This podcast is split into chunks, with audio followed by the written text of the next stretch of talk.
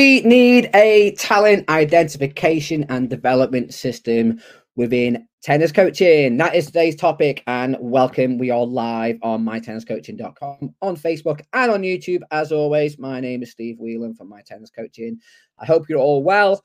This will be the last stream live this year. Uh, we're going to have a break over the next couple of weeks. We'll be back on the 5th of January, which ties in nicely to the launch of my new online coaching academy. I'm going to share my screen with you now, and that's the content plan for the academy. So, the academy, if you don't know, is the members only part of my website. It's being redeveloped and uh, rewritten as we speak, and it's going to be relaunched in February. My Tennis Coaching Academy. But current guild members and legacy members will get early access from January to test out the new platform and all the new content. And that's what's coming up. So on the 5th of Jan, we are going to have an introduction to tennis coaching course. That course is a online course. It's full of videos, quizzes, reflection points, um, and mainly designed for tennis coaches who are just starting out on their tennis journey. From Friday the 12th, we have a return of serve development video. So, in that video, you'll see me coach. I will coach a young player at under nine level, and you'll see how I develop the return of serve skills in real time. On Friday, the 19th of January, we'll be live within my members area and we'll be tackling coaching challenges. So, that's an opportunity for tennis coaches all across the world to share their current challenges and I try and offer some solutions. That is exclusively live for my members. If you can't join it, if you're a member, you can submit your emails uh, or your questions to me in advance and I'll talk about them live on video and you'll be able to catch up on demand. And then on Friday, the 26th, we have a downloadable content section for you to download all things Instagram. I'm going to share with you my secrets of how I've grown my Instagram from just a couple of followers to just under 16,000 followers and how Instagram helps drive my online coaching business. I'll be sharing all those secrets with you with templates and stuff as well. Uh, and that's the content roadmap. So every single month, there'll be four pieces of content which we release just for the members. And it's all around making you a better tennis coach. If you're interested in the academy and would like to join the waiting list and join as a legacy member and get early access, head over to mytenniscoaching.com. Right, so let's get into it. So, talent, talent development, talent identification, talent attraction, whatever you want to call it. I've been thinking about this now last few weeks, all around pretty much like last week's stream, trying to redevelop and redesign a tennis program. And in 99.9% of tennis programs I looked at and researched, there was always a performance program or a pathway or some type of competitive or development program. And every single club I looked at, it was all the same.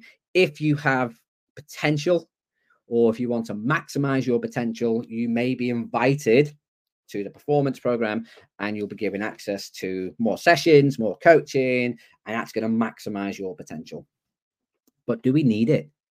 And I must admit, I'm conflicted on this because for the past 20 years, I've worked in that space.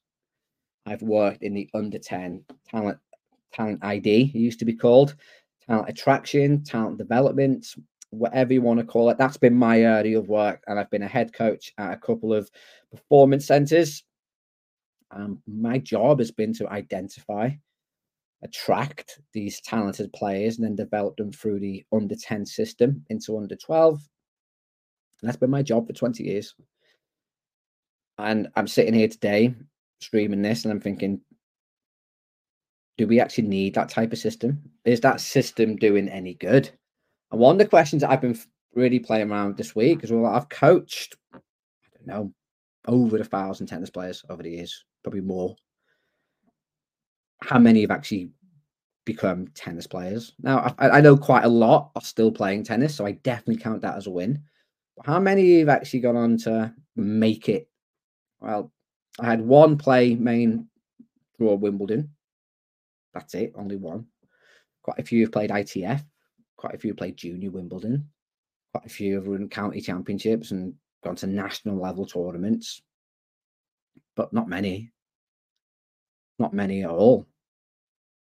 So all those hours, all that work you've put in, and not many players have quote unquote made it. So was it worth it? Potentially. Again, if again, I see a win in terms of okay, have those sorry, are those players still playing? If it's a yes, then it's a win.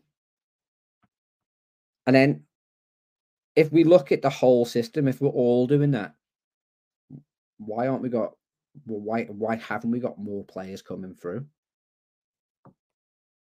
And when I look at that type of system, and I talked I touched upon this last week in the in the stream about programming. If you have the system where, okay, if you've got talent and you want to maximize the talent, which is everyone's phrase, then you need two, three sessions a week. You need private lessons. You've got to play tournaments. So straight away, that puts barriers up. One is the financial implication. And it's one of the things we looked at with when I used to work really closely in this space in terms of identifying or attracting the talent. We always had to look in, okay, can they afford it? Can they afford to to to actually pay the fees? And that's a huge barrier. And I talk about this every week. I think tennis is not an expensive sport. Coaching makes it expensive. So therefore, I was making it expensive. Well, you, and we say it all the time, don't we? Long term player development, you've got to play X amount of hours, you've got to have X amount of coaching, and it's going to cost you this much. Yes, it's subsidized in some cases, and we might have a little bit of funding to make it a little bit cheaper. Um, but it's still going to cost you more than it would having one session a week, but you need it. And we've discussed over the last couple of weeks on this channel that I don't think you need eight hours of coaching a week. You might have eight hours of tennis a week, but I don't think you need eight hours of coaching. So therefore, we don't need that system where you just go off and play. And in terms of actually who we invite on these programs, how can we identify a talented player? And I've been sitting down this week thinking about, okay, well, what, what did I used to do? How did I used to do it? And some of the training that I've been given, because obviously I did this um, to a good level, some of the training I was given was, okay, first and foremost, you have to look at the parents. One, we talk about the finance, but two, look at the parents' build. Okay, because because we're looking at these kids at under 10, that they've not hit puberty yet, so they, they, they haven't hit maturity. So we don't know how they're going to grow. So the only thing we've got to go off is look at mum and dad, because hopefully, they, again, we look at genetics and genes. Okay, well then they might they might sort of look like mum and dad, but that's a whole minefield. Because what if I take after mum? Mum's five foot tall and dad's seven foot tall. So again, that's just an absolute guessing game. So we look at the parents.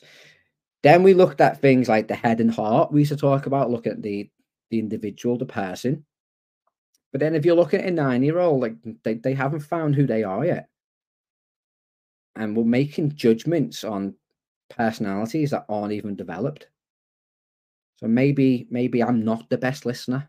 Maybe I'm the one playing with fluff on the floor. I remember one of my head coaches many years ago said, Well, the kid who picks the fluff up is not going to be a tennis player because they can't listen but maybe they're really just practical. I'm a terrible listener. I was probably the one picking the fluff up off the floor. So maybe someone who thinks that looks at me and thinks, well, they're, they're not going to make it because he's a really bad listener. And I'm I am generally a bad listener because I just want to get on and play and do stuff. I don't like don't like standing around talking, believe it or not. Um, definitely not standing around listening. So we can't use that so what what did we use? And I've been involved in national governing body regional camps and county camps. Used to call talent ID camps back in the day. I still do the regional camps every now and then. At the moment, with one of my players who's going through the pathway. What do we used to do? Well, we used to look at physical development and we used to do testing. So we would test 20 meter sprint, agility, balance, strength, lower body, frog jumps, overarm throw, and mark it out.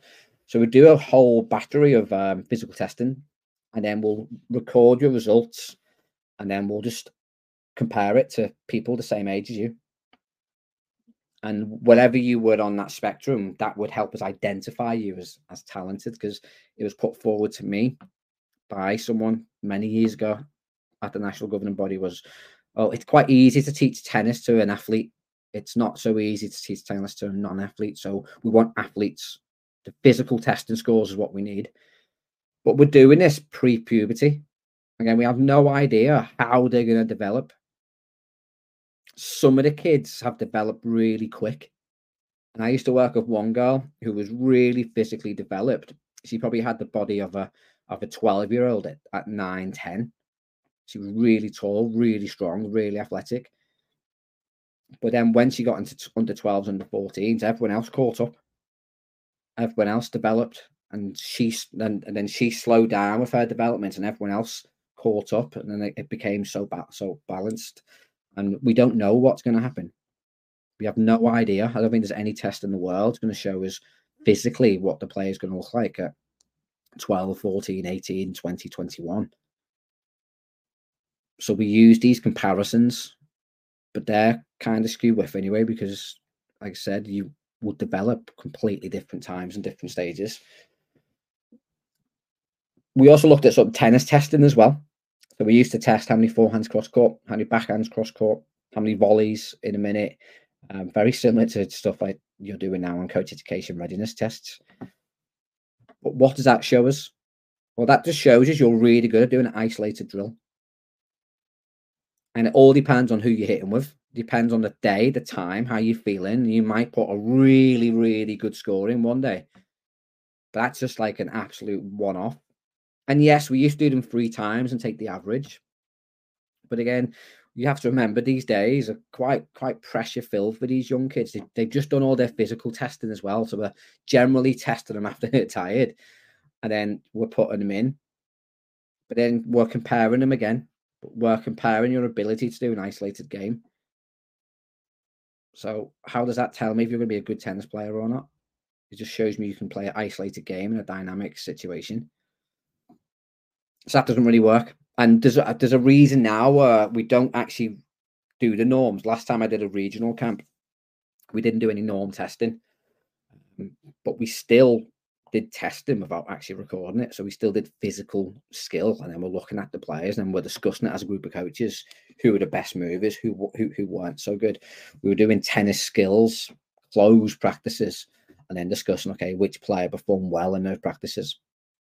So even though we're not recording, them, we're still using the same ideas of okay, well let's test them, let's look at them physically, let's look at them from a tennis skill situation, from an isolated point of view, and then let's talk about okay, who's who's doing really well in that, who's not so well developed in that. So even though we're not using those systems, or sorry, we're not recording those systems, we're still using similar models to to quote unquote analyze the talent. And then we get them playing matches so we may look at ratings and rankings as an, a form of identification. But the issue with that is, again, we just don't know. I go back to the girl I mentioned before, who was really physically well developed. She would win eights, nines, and tens easily because she was so big and strong compared to all her peers. Then when she got to 12s and 14s, it petered out because everyone caught up. So we didn't quite even though she was winning at eight, nine, and 10 and really quite high up, by the time she got to 12, 14, and again, I, I no longer work with the player, but I know she's not as dominant as used to be now. And she's in under 16s, going into under 18s. But we looked at her back then and it was, oh, you've got talent because you're really successful. Okay, but now we're getting towards the, the point where she could potentially think about becoming a pro player. And she's nowhere near it. But even though she was so dominant, and I mentioned on the stream the other week about competition, like how many county champions at eight, nine, and 10 do you know that have never gone on to do anything? Because just because you're a great eight year old doesn't mean you're going to be a great 12 year old. If you're a great 12 year old, doesn't mean you're going to be a great 18 year old. I looked into this this week in within the American sports. I looked at the NFL and I looked at the stats in terms of their talent ID system because obviously it's big business. So they so they have a whole talent system where players get recruited for high school. So they have a sift. So you get into high school, then you go from high school to NCAA, then you go into the um, the NFL draft, and then you go into an NFL roster, and then you might become a pro player. And over a million players go into high school or recruited high school. and only 77 will make an NFL draft. Uh, sorry, an NFL roster or team. So 77 out of a million. That's that's and they've got a system where they've invested loads of money. Lots of money goes into high school, into into college basketball. Loads of money is driven into those ID systems. And even then, they can't identify the talent. And even I was reading an article, and they, and said they even at a draft pick, I think there's like 264 players going to a draft, but only 77 actually will make it. Because even then, at the end of their maturity. Don't forget, these are all players who've gone through puberty, so they're at the end of their maturity. Yeah, they are still growing into adults, but you probably got a better idea then. And even then, they've got no idea. But yeah, I know here in the UK, to get to a regional development centre, we identify you under 12. We identify you before puberty or maturity. And if again, a parent said to me week, if we don't get on that system, then we're just going to give up because we're not going to make it. I was trying to get them to understand that just because you're in the system doesn't mean you're going to make it. Therefore, if you're out the system, that also means that that you might still make it. We we just don't know. But the way the way it was set up was, and the way it was presented to them, well, if you don't get on the system, then there's no point. So you just wasted four or five years of traveling around the country and loads of money on lessons, but because you're not on the pathway, then yeah, you're not going to make a player. And that's what to put the genesis, I think, really of why I've been thinking about this way. Well, is that right? Is that the right way of doing it? And then I've been looking at the barriers of these systems as well. And one of the things I've been doing, doing all the research, looking at all the clubs and all the centres, is every single one, when you go down the pathway system, the talent system, you've got to pay more money. You've got to have two free lessons a week, which is more money. You've got to have individuals, more money. You've got to play more tournaments, more money. So imagine all those players who just can't afford it. So I might be the most talented player in the world, but I can't afford it. I can't afford to play two, three times a week. I can't afford to be going to all these tournaments. So therefore, I'm going to go to a sport like football because football, all that provided for me. If I'm a talented player under under 12 and I get picked up by a football team, they will pay for all my training, they'll pay for all my development, they'll pay for everything. But in tennis, it's the opposite way around. And I get it from that point of view because football clubs invest money in the players because that one player might be worth 20, 30 million to them when they sell them 18, 19. So they invest so much money in their youth development because if they sell a couple of players for 20, 30, 40 million each, then it's it's it's a it's it's, it's a good business decision. So I understand we can't quite do that in tennis. We can't sort of pay for the players because we don't sell them on at a later date. More often than not, we produce players and they move on and someone else gets all the credit for it. So we need to think of a system where money is less of a barrier but also we we have to get paid for our time as a coach. Again, it's something that I'm going to discuss within my academy membership and the the program development course. Well, I think I've got an idea of how I can actually produce more and better players, but it's not as actually expensive for the parents. So, so that's another barrier that we have to take away. We, we we have to take away that barrier, but also make sure that we can pay the bills ourselves. The second barrier is time. Because imagine I've got two free kids and one kid is on this pathway and they've got to go to tennis three times a week. But what about the other two kids? I just can't physically get them there at the times. And don't forget, within all, all our coaching programs, it's all set times. Okay, Monday at five, Wednesday at five, Friday at five. Okay, yeah, you might do two out of three, or ideally do all three. But what happens if I can't make all three? And a lot of programs I looked at is there's a minimum sort of requirement. Under eights, minimum of two squads. Under nines, minimum of two squads. Greens, minimum of three squads. If you can't do three squads, you can't you, you, you can't attend. A lot of coaches will go, yeah, but you have to be committed. You've got to commit to this. I mentioned this again a few weeks back. Coaching makes tennis expensive. And we all look at long term athlete developments or long term player developments and guidelines saying, well, at eight, need eight hours, nine, nine hours, 10, 10 hours, 11, 11 hours. That doesn't mean it has to be 11 hours of coaching, just 11 hours of sport. But again, we, coaches, we use this narrative of, oh, you, you have to do that because that's what the other players doing. So again, we start to compare goes back to the norm testing. Yeah, but such and such reached a national level and they were doing four hours a week. So you should do four hours a week. And that peer pressure then gets in there as well, doesn't it? Well, such and such I heard is doing eight hours a week, therefore we must do eight hours a week. Even though I could do two good hours a week and get and get more from it than some programs eight hours a week. So sometimes the, the amount of time isn't important, but it's the quality of the training that's another barrier that we have to break down. This this notion of we have to do X amount of hours, and well, what if I can't do X amount of hours? What if I can't do this week? I can't do a Monday and a Friday at five. So therefore, I'm not going to play tennis for two weeks because I don't know. I've got Christmas shows on. Again, within the academy program that I'm that I'm writing for the academy members, I'm designing a system where that's not a problem. That's not a barrier no more we can get rid of that barrier quite quick and quite easy. So it's it's it's led me to, to the question: Do we need talent systems? Do we need talent pathways? And one of the things that got pushed back when I was having a conversation about this this week was, well, yeah, because we need to know, we need to make sure the best players play with the best. And that's one of the things that most national governing bodies will promote with their with their system. Yeah, we get the best players with the best coaches and the best facilities, best of the best of the best. But do we need to do that really? I get the idea of you, you spar with the best.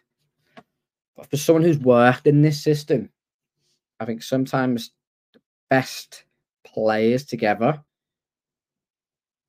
is sometimes negotiable. A lot of these programs, and I've worked in a lot of them, a lot of them will have some very talented players but the vast majority of the players are what we used to look at as the cash cows. They pay and support the other players because we might have court fees we've got to cover. So we've got to make sure there's eight in that squad, even though two are probably will look at the best of the best, but then we need the other six to get in there to fill it. Because you can't have two in a squad, you've got to have eight. So we fill these programs up with again cash cows people who are just paying and we give them the title and the badge of performance program. Therefore i wouldn't say we're mis-selling it because they're, they're probably getting a good, good a good squad but we're but we're giving them the dream aren't we? So the best of the best is always negotiable. I'm not too sure that's always right and then it also creates this whole ego culture of the parents. Well, I'm not training in that squad because such and such isn't good enough. And, and my son and daughter only plays with the best players.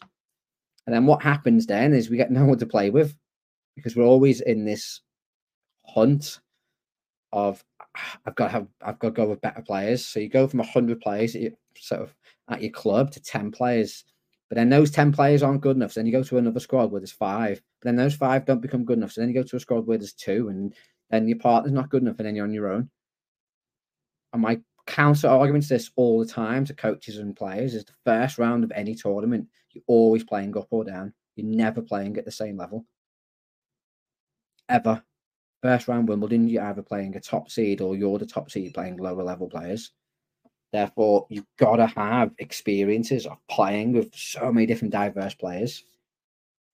By having this system of, oh, again, I used to do it in within my program, the top 10%. Okay, so if we've got 100 players in our program, we've got to have a performance program with, with the top 10%, the top 10 players. Top 10%.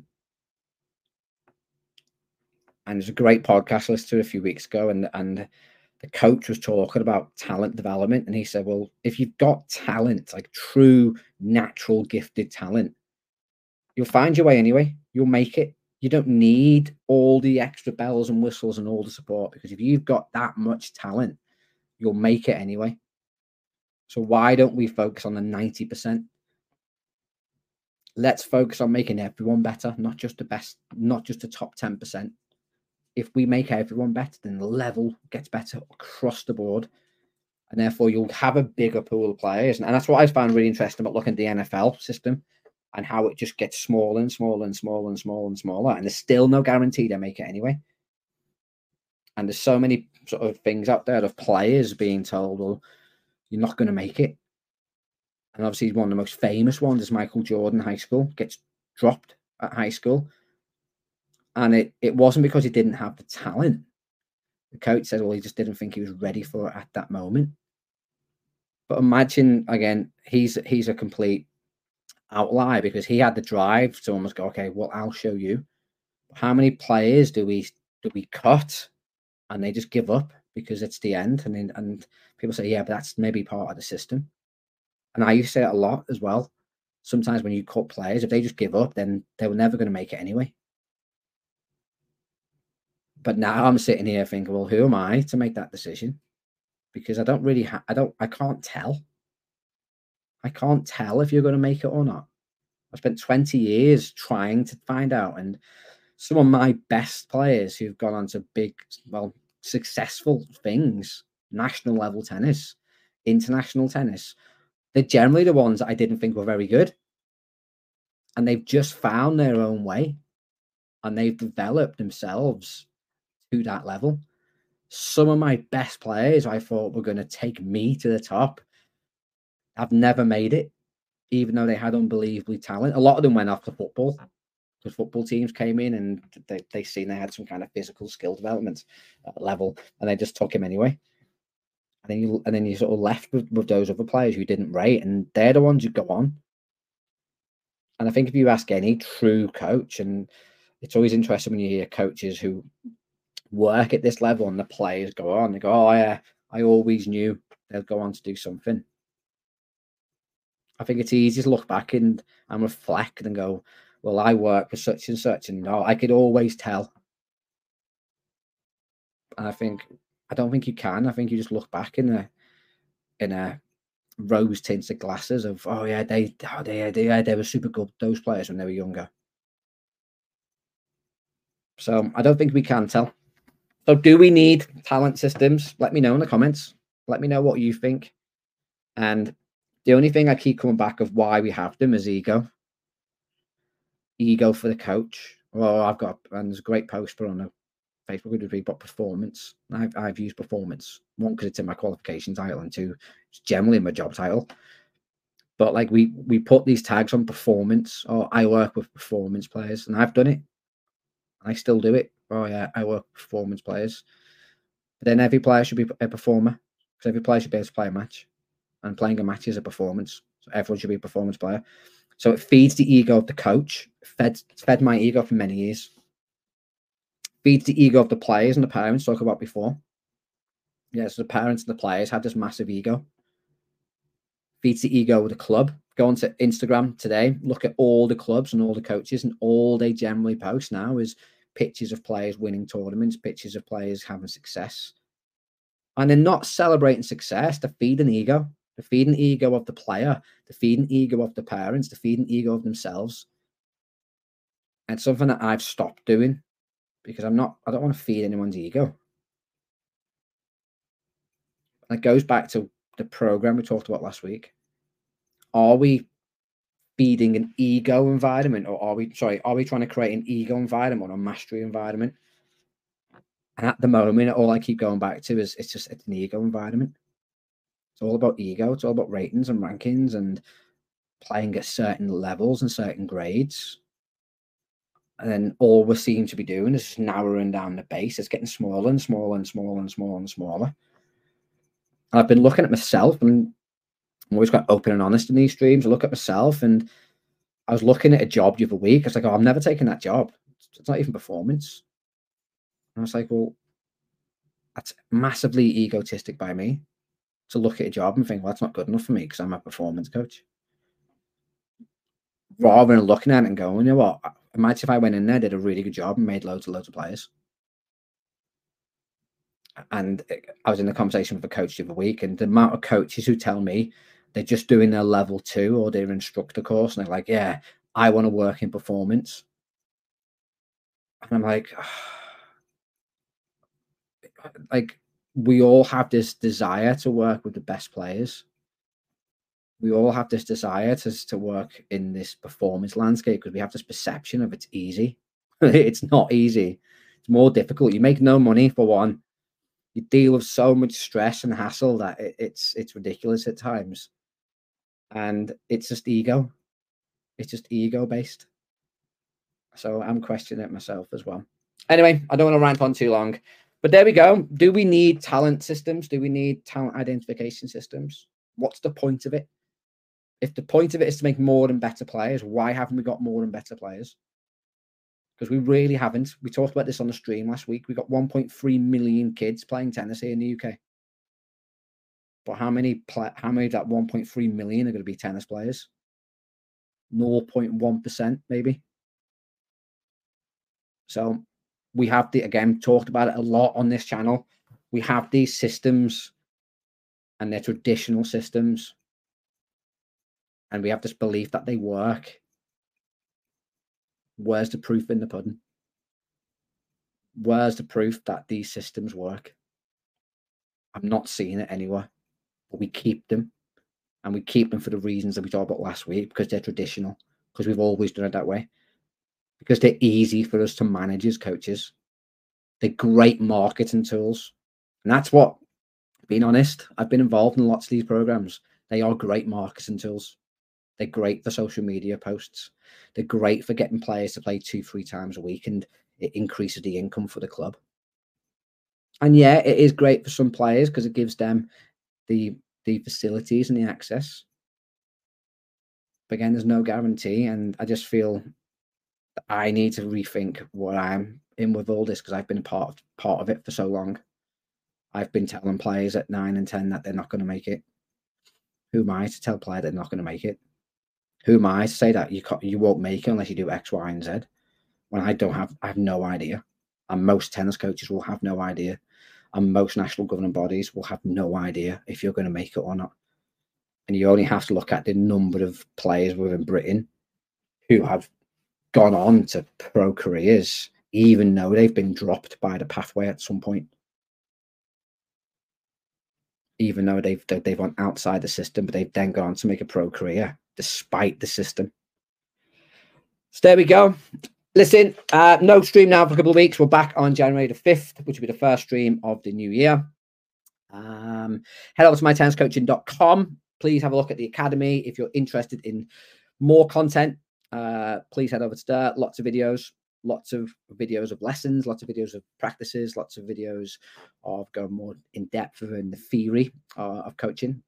Uh, so please head over to there. And yeah, have a great holiday season.